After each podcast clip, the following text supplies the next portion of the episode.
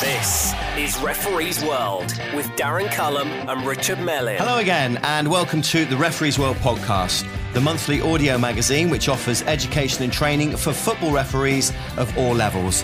My name's Darren Cullum. I'm a level 5 referee affiliated with Somerset FA. And this is my mentor, the man in my life, my hero, Rich Mellin, who's got so many distinguished titles to his name, I just can't remember them because I haven't got them written down this time, Rich. Hello, Darren. Thanks very much for that quick introduction. Listen, we need to do a quick introduction on this particular episode because we've got a very special guest that we've been waiting to speak to for quite some considerable time. Uh, work commitments and all obviously take a priority over us, but we'd just like to welcome to the Referees World podcast for the first time, Howard Webb. Hello. Hi, Darren. How are you? good afternoon, good evening. Yeah, very good, thank you. Good. Well, listen, um, first of all, thank you very much for uh, taking time out to uh, join us on the podcast. It's great to at last get you here, and I know you're busy, um, but uh, uh, we've, got, we've got him, Rich. We've got him. Absolutely. So we, got that's the good. special, we got the special man. Yeah. So, um, listen, Howard, first of all, I'd just like to uh, start by talking about your background in refereeing, first of all. When did you first start? When did you decide that you wanted to become a referee, or were you playing football beforehand, that kind of thing? Yeah, uh, of course. Um, I guess like most kids, uh, the age of so like 9, 10, 11, I wanted to be a professional footballer. And uh, crazily enough, I thought I was good enough as well looking back. But actually, when I do look back, I realise that I was miles away. And uh, Most of it, most of us go through that, mate. we do, yeah, yeah. You get to a stage and you, you think it's just not going to happen. And uh, and that, that sort of like realisation struck me at the age of about 14, 15 or something like that. And I'd always had a, an interest in refereeing, I guess, through my dad because when he'd finished playing locally, he sort of like managed the local team.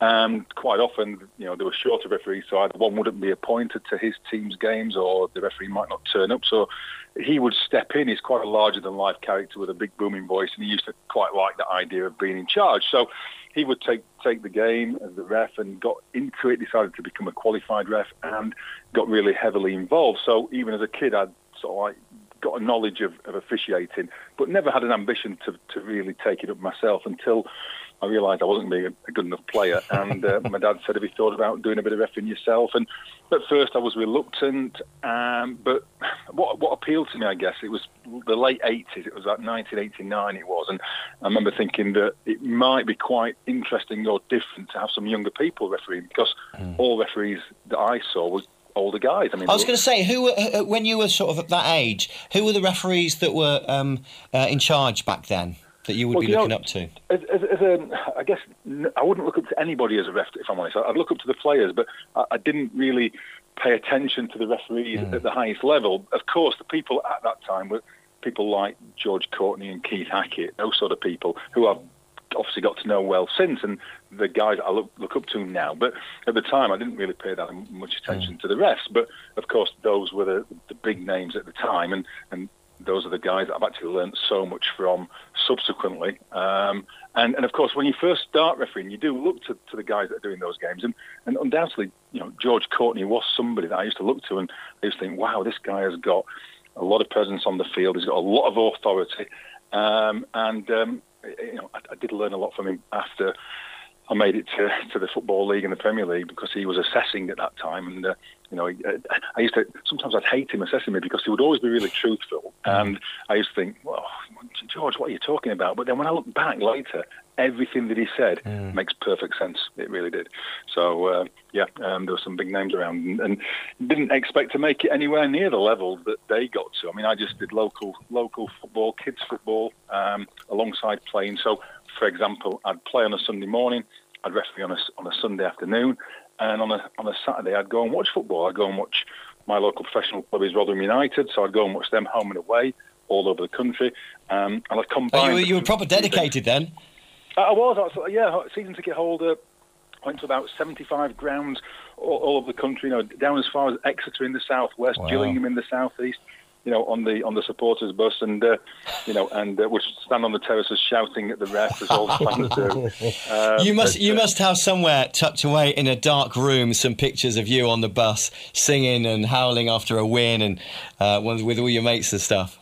Yeah, oh, yeah, I've, I've, yeah. I've got some great memories. I really have. I mean, I mean, but I said that watching football in the '80s wasn't that pleasant. I mean, I can remember going Yeah. going to away grounds as a, as a as a teenager and getting you know shepherded off the bus by the police into the ground, and you're standing behind bars and cages and that sort of thing. And, you know, it wasn't you didn't, you didn't get treated well as a as a, as a travelling football fan, but uh, you know, football does something to you. It's of like it grabs you and hooks you, and it um, it doesn't let, let let you go, sort of thing. And and I was just so passionate about football in, any guys watching, playing, and and then officiating. And then the decision had to be made, guys, as to what do I do? You know, do I continue mixing these three things: the playing, the watching, and the and officiating, or, or, or you know, do, or do I get serious about my officiating?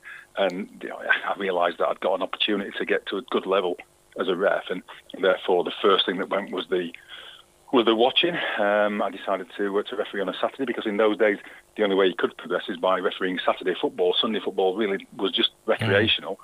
Um, and then I realised you know, it's okay playing. I enjoyed playing for the local uh, Sunday league team that I was a part of, but I realised that you know there wasn't a future in that either, and that you know I was running the risk of injury by by this time. I'd become a class one, uh, which would be equivalent of level five now, and I could see opportunities to make it into the non-league scene, and uh, and uh, decided to. to you know, put all my eggs in one basket and focused on the refereeing. And I, I'd, I'd do four games a weekend. I'd, I'd referee two on a Saturday, two on a Sunday.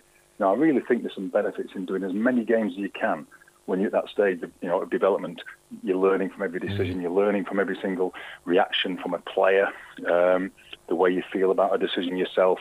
Even if you don't realise it, you know, subconsciously you're learning all the time how to conduct yourself, and, and, and you're getting feedback all the time. And um, the One, of- one, of, one of the things that we often say and, and talk about quite a lot on the podcast is the fact that you shouldn't really take for granted every game. You're only as good as your last game, and every game is a whole new experience. So, uh, what you've just said is is you know fairly true to the point in terms of the experiences you learn. So, cram in as many games as possible.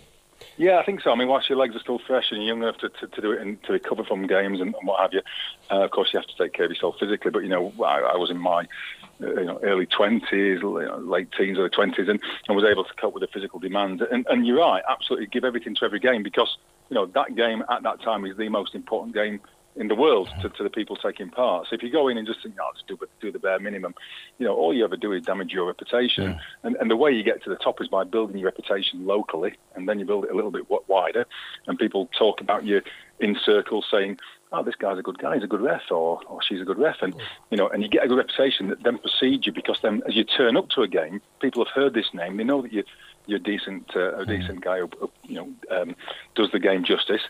They expect to see a good performance, and it's amazing how people see what they expect to see. And if they've heard that you, you know you, you you know you're not exactly somebody who takes it seriously, you don't give 100 percent, or that you know you know don't pay respect to the people involved, they'll look for for like clues to support their prejudgment. Um, So it's so important that you, you know you, you conduct yourself in the right way off the field, Yeah. polite, respectful, give 100 percent. You Yeah. make mistakes, but you know that, that, that making mistakes will follow you through your, out your entire career. It's all about how you handle situations and how you manage people. Um, and you know, even if you're you know not a better decision maker than the next person, you know those other character traits will mean that you'll get a better ride, a better deal from from the people that you're refereeing. Okay. Howard, it's Richard here. Um, Hi, Rich. Hi. Um, quick question going back to building a reputation. What type of player were you? Uh, Where, where, what position? Let's let's get that one sorted. I was a defender. I was just about to say, if I Oh. was going to put my money down, I would say uh, I would say defender. So you think you know how to tackle? Would, would that be a fair phrase? Yeah, I probably, you know, I probably could. I mean, I, I wasn't. I was able to read the game fairly well. I was able to uh, move into a position where I could intercept a pass or I could make a decent time tackle. The the thing I wasn't very keen on, e- even for a big guy. I mean, I probably, I probably, I grew quite a lot when I was about 14, 15. I wasn't a particularly early developer, but I went from being one of the biggest guys in junior school to one of the smaller guys in the early part of secondary school Yeah. to then becoming a big guy again. And, you know, but for a big central defender or right-sided defender, I wasn't very good in the air. I didn't really like the physical aspects of the game, but I, I, you know, I'd prefer to time a tackle or sort of like come forward with the ball and I could pick a pass out the best I could with my ability. Um, but I didn't particularly like the physical side of the game. I was I was respectful to the officials. I'll be honest. I wasn't I wasn't a poach turned gamekeeper. You were a tackler rather than a yapper. Yeah, I was. Yeah, you know, I, you'd have a little reaction, but I would always be able to control my emotions on the field. You know, I know I know some referees who were difficult players, you know, but uh, I, I, wouldn't say I fell into that category. I think I was somebody who was always always pretty level-headed and, and, respectful. Just to confirm the record, did you ever get cautioned or dismissed? I was just about to ask that. You beat me to it. uh, no, no, I don't think I ever did. Can you believe it? And uh, maybe on one or two occasions, maybe I, I ought to have done. But uh, but you know, again, I think that you can uh, you can sometimes. Uh, through having a, a, good reputation for being a decent person, sometimes absolutely, you might absolutely. just might just think, oh well, he's, he's a decent type. I'll, uh, I'll not book him on this occasion. Okay. okay, so um, you, uh, uh, you, you you got your grades. You went up the ranks. What was your first league game? Tell us about that. First league game. Well, first league game as an assistant referee was in 1996. It was Burnley against Shrewsbury Town. That was um, that was lining to a guy from Scarborough called Bill Burns, um, and that was so that was that was August '96, and that was six and a half years after, after taking my first ever game. So that's how long it took me to make it onto the football league line. Um, I then progressed onto the uh, middle of the, the panel league, what is the national national league now, the national conference, uh, in in '98. Uh, at the same time as making it onto the Premier League line, which came as a bit of a surprise to me, really. But um, that, that was a, a, really great grounding, actually, looking back. You know, there's two years that I spent running the line to some of the top referees in the country. I mean, I think I lined to Graham Poll 16 times and, and learned a lot about how to handle yourself in those, you know, those real high pressure situations and you know the, the, scrutiny that's on the people at the Premier League level is huge and, and you learn a lot of how to deal with that. Um, and and two years later made it onto the football league middle or the, the national list of referees as it's called or was called. And um, and my first ever game should have been on the 12th of August 2000 uh, and it should have been a game between Shrewsbury sorry no between South Southend and Brighton and Hove Albion in what is now League Two um, but I couldn't make it because my wife was really heavily pregnant with our second child, who's now uh, nearly 16, Jack, um, and he was overdue. And um, I didn't want to be so like a couple of hundred miles away from home, knowing that she could you know, be going into labour at any mm. time. So I spoke to the appointment secretary who at the time was Jim Ashworth. Jim Ashworth, yeah, Jim Ashworth yeah. yeah. yeah. Spoke to Jim and said, uh, Jim, you know, can, could I be excused, please? And, and sure enough, I was. And Jack came along. He hung on for another four days. He came along on the Thursday uh, the following week, and um, and then I could do my game that Saturday, but a local derby between Darlington and Exeter. anyway, it wasn't a local derby, of course, but uh, for me, uh, yeah, it was you, a, yeah. ma- a, massive, a massive game. And uh, yes, I went up to Feetham's at, uh, up in Darlington and refereed a, a one-all match between Darlington and Exeter, and uh, and I think think it went okay. I mean, you know, my recollections are a little bit of a blur of that game. It was a massive, a massive step. I mean, yeah.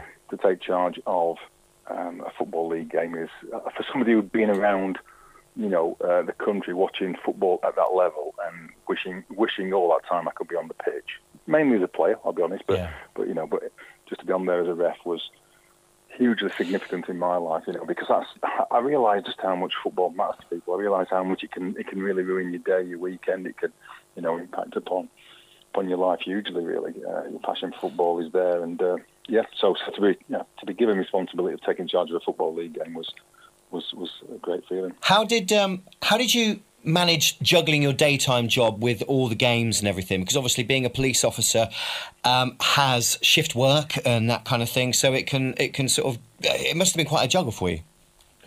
Yeah, it was. It was. I mean, certainly, um, as I was coming through the refereeing ranks, I had no idea where that journey would take me. So I didn't know that I would make it to the level where you could earn a living. So of course, you have to maintain full-time mm-hmm. employment, and and I was a sort of like an aspiring senior police officer. I mean, I, I wanted to get as far as I could, and uh, after seven years of being in the, the police in, in South Yorkshire as a PC in, in Doncaster town centre, I was promoted to sergeant uh, and was moved to Sheffield city centre um, at the same time as being promoted onto the, onto the footballing middle.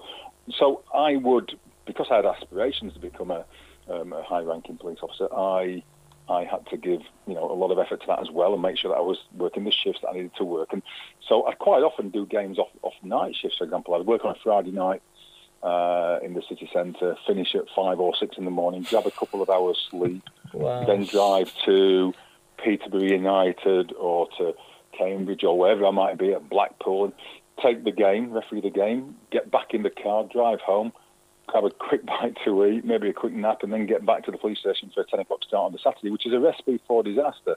I mean, I'm not saying that's the best preparation. Of course it's not. but if I used leave all of the time, Yeah. I, I'd never be at work, you know. Yeah. So Yeah. I had to, I had to do that.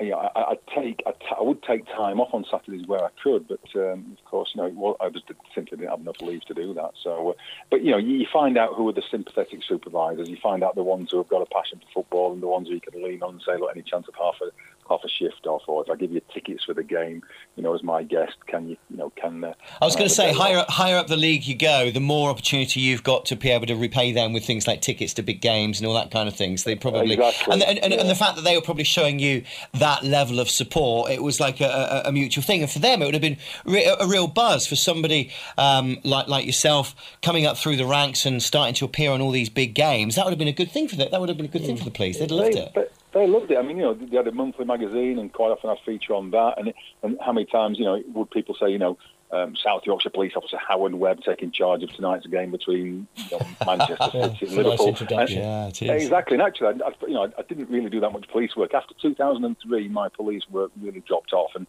you know that was when I was made um, a member of the select group. And so, you know, I, I did a bit of ambassadorial work, I did some community work, but I- I've not really done any real policing since 2003. But but still, you know, that that association survived, and and yeah, you're right. You know, the chief constable was somebody I got to know quite well, and and was very very supportive of the fact that I was representing this organisation all around the world. Did, did, did um, being a police officer help you a lot in your refereeing? That was my question. Sorry, sorry, Rich. I'll let you answer because No, I've asked no, too no, many. no, No, no. because obviously, you know, it's it, it, it, it, yeah. Go on. No, Sorry. no. Oh, all right then. Thanks, um, Howard. Going back to the base, what pushed you into policing first of all, and then did policing help you to, to understand a little bit of refereeing, and did the two work in uh, uh, like a contra way? Did they uh, work vice versa as regards skill sets? Yeah, I thought you might ask me that. Um, yeah, um, it, uh, what, what pushed me into it in the first place? Um, I, I don't know really. I always, I always saw it as, as quite an interesting sort of a, a job that might be that might be varied. I remember going into into my school careers, sort of like. Uh, uh, meeting in the what is now the year eight or year nine or something like it was third year back then Yeah. uh, in secondary school, and, and I can remember, you know distinctly remember saying to the careers teacher, "What do I need to become a what do I need to become a?" a What was Dad's profession, Howard? He well, he was a coal miner for, for quite a lot of time after he left. Um, after he left school, a Yeah. lot of people in this part of the world went down the coal mine, and, and it was a well-paid profession. Profession, Yeah. but of course it was dangerous. And and uh, he left. He left not long after he, we came around, me and my sisters, and he was working on the coal face, and there was a, a roof collapse quite close to where he was working, and and one of his friends was killed, and, and he came out of the mine that day and said he was never going to go back down because he realised just how close he, he was to this this disaster that could have, you know, taken uh, his kid's father away. So. Um, so yeah, so so he decided to, to go and do something else. He became a Yeah. he became um, a, a van salesman and all sorts of things. But he, he always said to me, for, for, you know, I can remember when I was a kid, he, said- he said, you know, if you want an interesting job, think about becoming a policeman. And I also wasn't sure what else I might want to do. And what I found when I joined the police, I found that a lot of people fell into that category who would become police officers. They weren't quite sure what they wanted to do, uh, and they ended up finding their way into this this job, which I was proud to be a part of. I mean, you know, the police without getting political about things, the police seem to have had a bit of a battering in terms of, of support just lately, um, you know, in, in many, many respects. Yeah. But I was still very proud to be a part of that team Good. throughout my career and um, and enjoyed pretty much every day of it. I mean, there was some ups and downs, but Mm. there were not many days where I didn't want to go into work when I was in the police. You know, it was a it was an interesting occupation. I got a lot of satisfaction from it as as well. Um, as for the crossover, I mean, it's not without coincidence, is it, that there's quite a few guys who make it to the top of the football referee Yeah. world that come from that background. You know, we've got Martin Atkinson now, we've had Chris Foy, Alan Wiley, you know, and many others as well that have, that have come through a policing background, and you find that happens uh, uh, together with teaching as well. Those sort of like professions where you're dealing with people day in, day out, undoubtedly developing your skills that you can use on the pitch. And a lot of that, a lot of that, um, a lot of that sort of um, management of conflict and, and understanding the laws and making a decision, taking control of situations, staying calm, all those things, you know, do cross over from the field of play onto the street and vice, vice versa, undoubtedly. Okay. Um, influences on your career. Um, obviously, your father had uh, an influence on it to start with. Um, as you came through the ranks, who, other, who else had influences on your career, and what what was the biggest piece of advice any one influence uh, was offered to you? Yeah, quite a few, quite a few key pivotal figures in my career. Right, my father would have been the key one Yeah. for a long time at the very start, um, and then as I made it onto the onto the football league, I was assigned various coaches, and and coaches are, I think, an important play an important part in referee development. I mean, not only in terms of the technical development, but also that sort of like pastoral support that you get from a coach. Because, you know, for all the referees listening, you'll have times in your career where you really feel like packing in. You know, you'll have a bad couple of games on the bounce. You'll start to struggle for confidence. You'll go into the game expecting to make a mistake because you've had a few in the previous games. And that's when you need people to put their arm around you and say, "Come on, this is pretty normal. This, and you know, just keep keep getting through it and fight your way through this period." And, and I had periods like that every single season, and, and they were probably less obvious. Uh, the more experienced I became, it was less obvious that I was suffering. But you know, I still recognise periods of every single season where I would, you know, struggle for a bit of confidence, and, and that's quite normal. So coaches play a big part. So my first coach when I got onto the football league was a guy called Trevor Simpson from the, from from West Yorkshire, who Yeah. uh, was who was he was a super coach. He really was. You know, he was upbeat. He was somebody who would uh, put your head back on the right way if you if you started to lose lose lose your direction. Um, and then I was handed over to Keith Hackett, who became my development coach when when it was recognised that I was possibly a potential for the Premier League. Keith had a group of referees, which included people like Mark Clattenburg as well um, on that group, and, and he he tried to turn us into Premier League referees. And, and Keith was, an, and, you know, a different style to, to, to Trevor, but Keith was somebody who would give you give you a lot of belief in yourself, um, make make you realise what was possible. Um, and uh, I was really grateful for Keith for his involvement. Tried to, tried to turn you into Premiership referees. Proof of the pudding. It worked. Yeah, yeah. I mean, uh, yeah, he had, you know, he had a good, um, a good, you know, good bunch of lads who he, he helped push through. I think Peter Walton was in that same group Yeah. as well that came through, and um, and just just to pay for that uh, for that step up really. Um, I made it onto the international panel, um, and when I did in 2005, I was assigned uh, an international coach in Hugh Dallas from from Scotland, and, Scotland, and yeah. Hugh was Hugh was excellent. I mean, Hugh was somebody that I, I looked up to as one of the most successful British referees. Uh, he was fourth official in the 2002 World Cup final in Yokohama, in Japan for Collina. Um, and I'd seen him do loads of big games, and you know both the old firm games, I've seen the European Cup games, and, and always looked up to him. And, and it was an absolute delight to, to work with him. You know, we had a good relationship, and uh, he um, he had the job of, of turning me from a Premier League referee into an international referee because there's quite a lot of different mm, skill sets yeah. required. And I went into my first I went into my first European game, an under, under 19 tournament in the western part of Spain, on the back of probably doing 30 or 40 Premier League games in 2005. And, and I can remember the first game I refereed, refereed it in my normal sort of a way and lots of interaction with the players. And, and the, the German observer was horrified by the, the way that I'd handled the game. And, and it was it was just it was a different type of management. What, what I was going to say, what is the biggest difference, the single biggest difference between doing a Premiership game uh, and then going on to uh, a European game? Well, the differences have, have definitely become become uh, smaller, down undoubtedly. But you know, 10, 12 years ago, there were some significant differences. I mean, you'd have much more interaction with the players from a verbal communication point of view in England. You would you would allow the game to to flow a little bit more. Um, and when I say flow, I mean if, if a referee sees a foul, he's only got really a choice between penalising the foul or playing advantage. That's the only option he's got if he identifies a foul. So it's not a case of turning a blind eye to a foul in the, in the Premier League. It was a case of you, your threshold for what a foul was would be slightly different. So some physical contact, the players would expect it and allow it to happen here, and they wouldn't expect a foul to be called here. Um, overseas, some small physical contact, they would expect intervention by the ref. So, you know, if and equally, if you if you won the ball, if you if you, if you raised your foot and won the ball uh, with the, the bottom of your foot overseas, even if you don't make contact with the opponent, they expect the whistle to go for that. They Yeah. don't expect that to be allowed. Whereas if I penalise that here, people would react and say, "What are you stopping the game for?" There's you know, there's no offence. Um, if I didn't do it over there, the players would initially stop themselves, then realise there was no whistle, and think, hang on, this referee's out of tune with us. So the, you, you, risk losing control because they then take things into their own hands. So I had to adjust my recognition of a foul. I had to change it a little bit from what I was recognising as a foul here to what I recognise as a foul over there. Um, and it takes a bit of time and a bit of skill.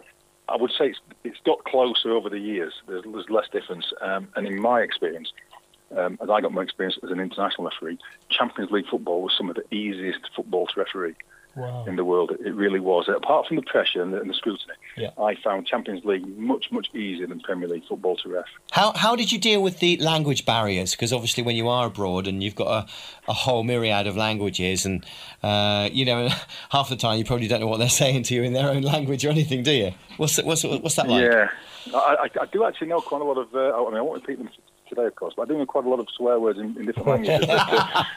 you should, you should, you should launch a book, swear words in different languages for all football fans.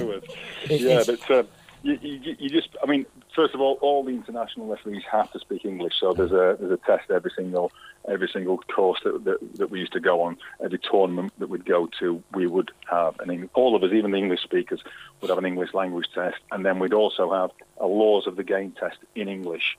Um, so you had to have a grasp of the knowledge of the laws in English. Um, most of the players I did tend to find could speak English if they wanted to. Mm. So um, Daniele De Rossi, for example, a player who played plays for Roma in Italy, you know, on the pitch, he, I can remember thinking maybe he doesn't speak English and didn't really want to communicate verbally. But you know, a few games later, he had a a, a, cast on his arm, and he wanted to, to ask me before the game if he could play with the cast on.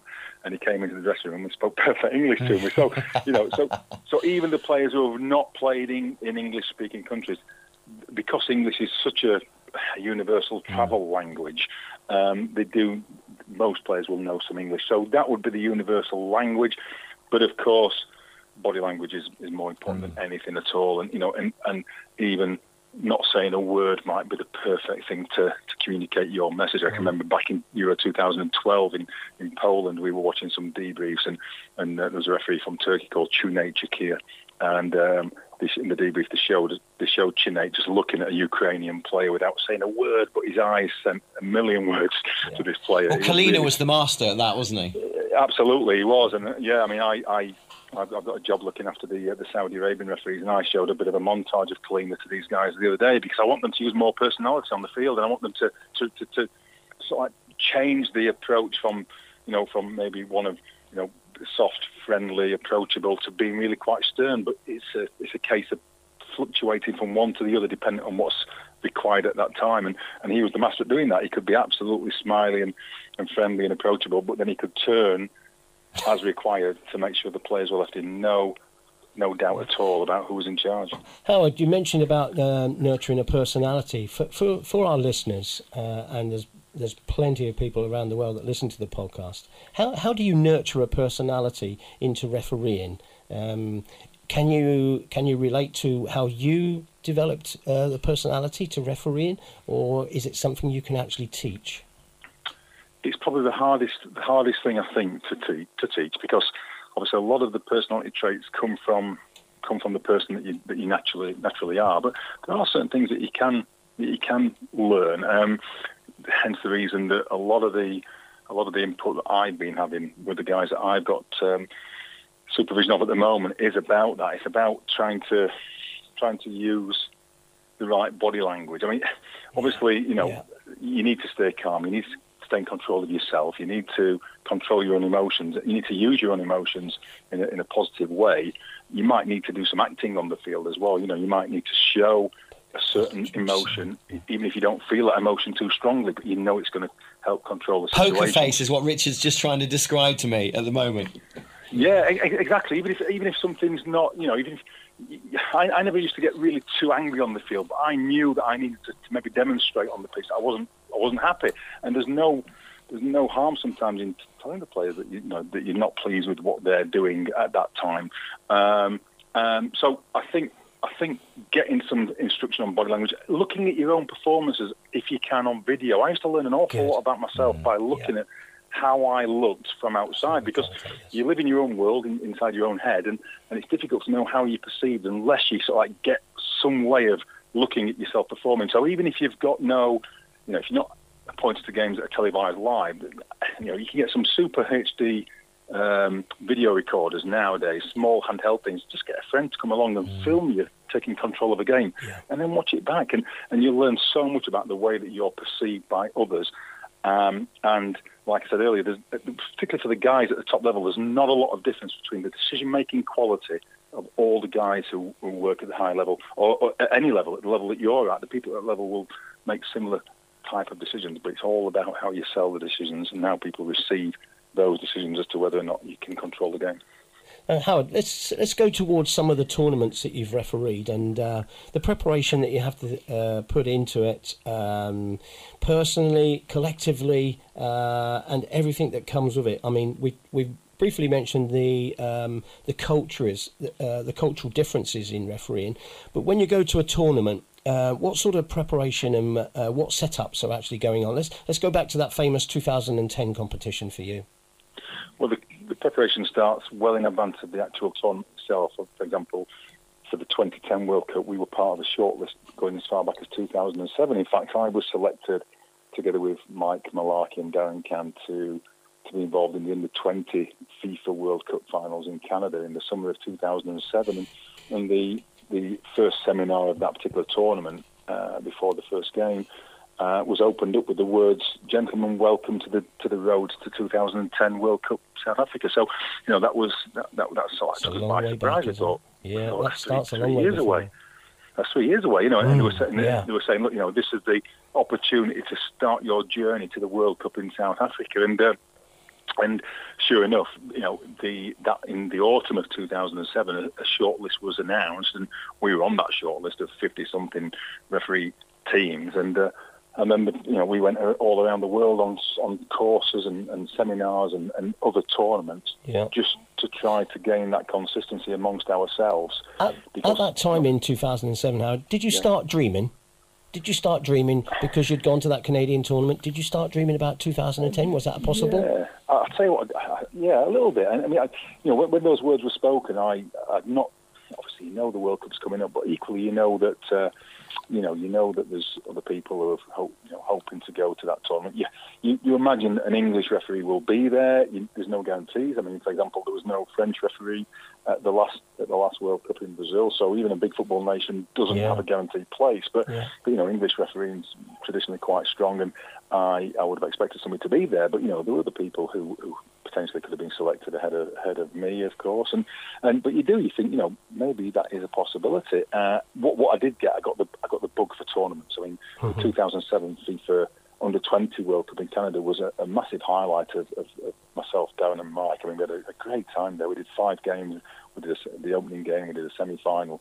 it went like a dream. We, we just loved every moment of it, and and it, and it absolutely whetted the appetite for, for being involved in, in tournament football. And uh, and you know, and, and, and it was a, a great insight into what a real World Cup would be like. It was it was top level football, but without the acute pressure of being at a World Cup. But uh, but yeah, absolutely. And I guess you know many others who went to that tournament felt the same, and they couldn't all make it, but quite a few of us did. And, uh, you know, it was it was quite a nice little cohort at the time. It was my, my peers from that period were, were a, a strong and close knit group.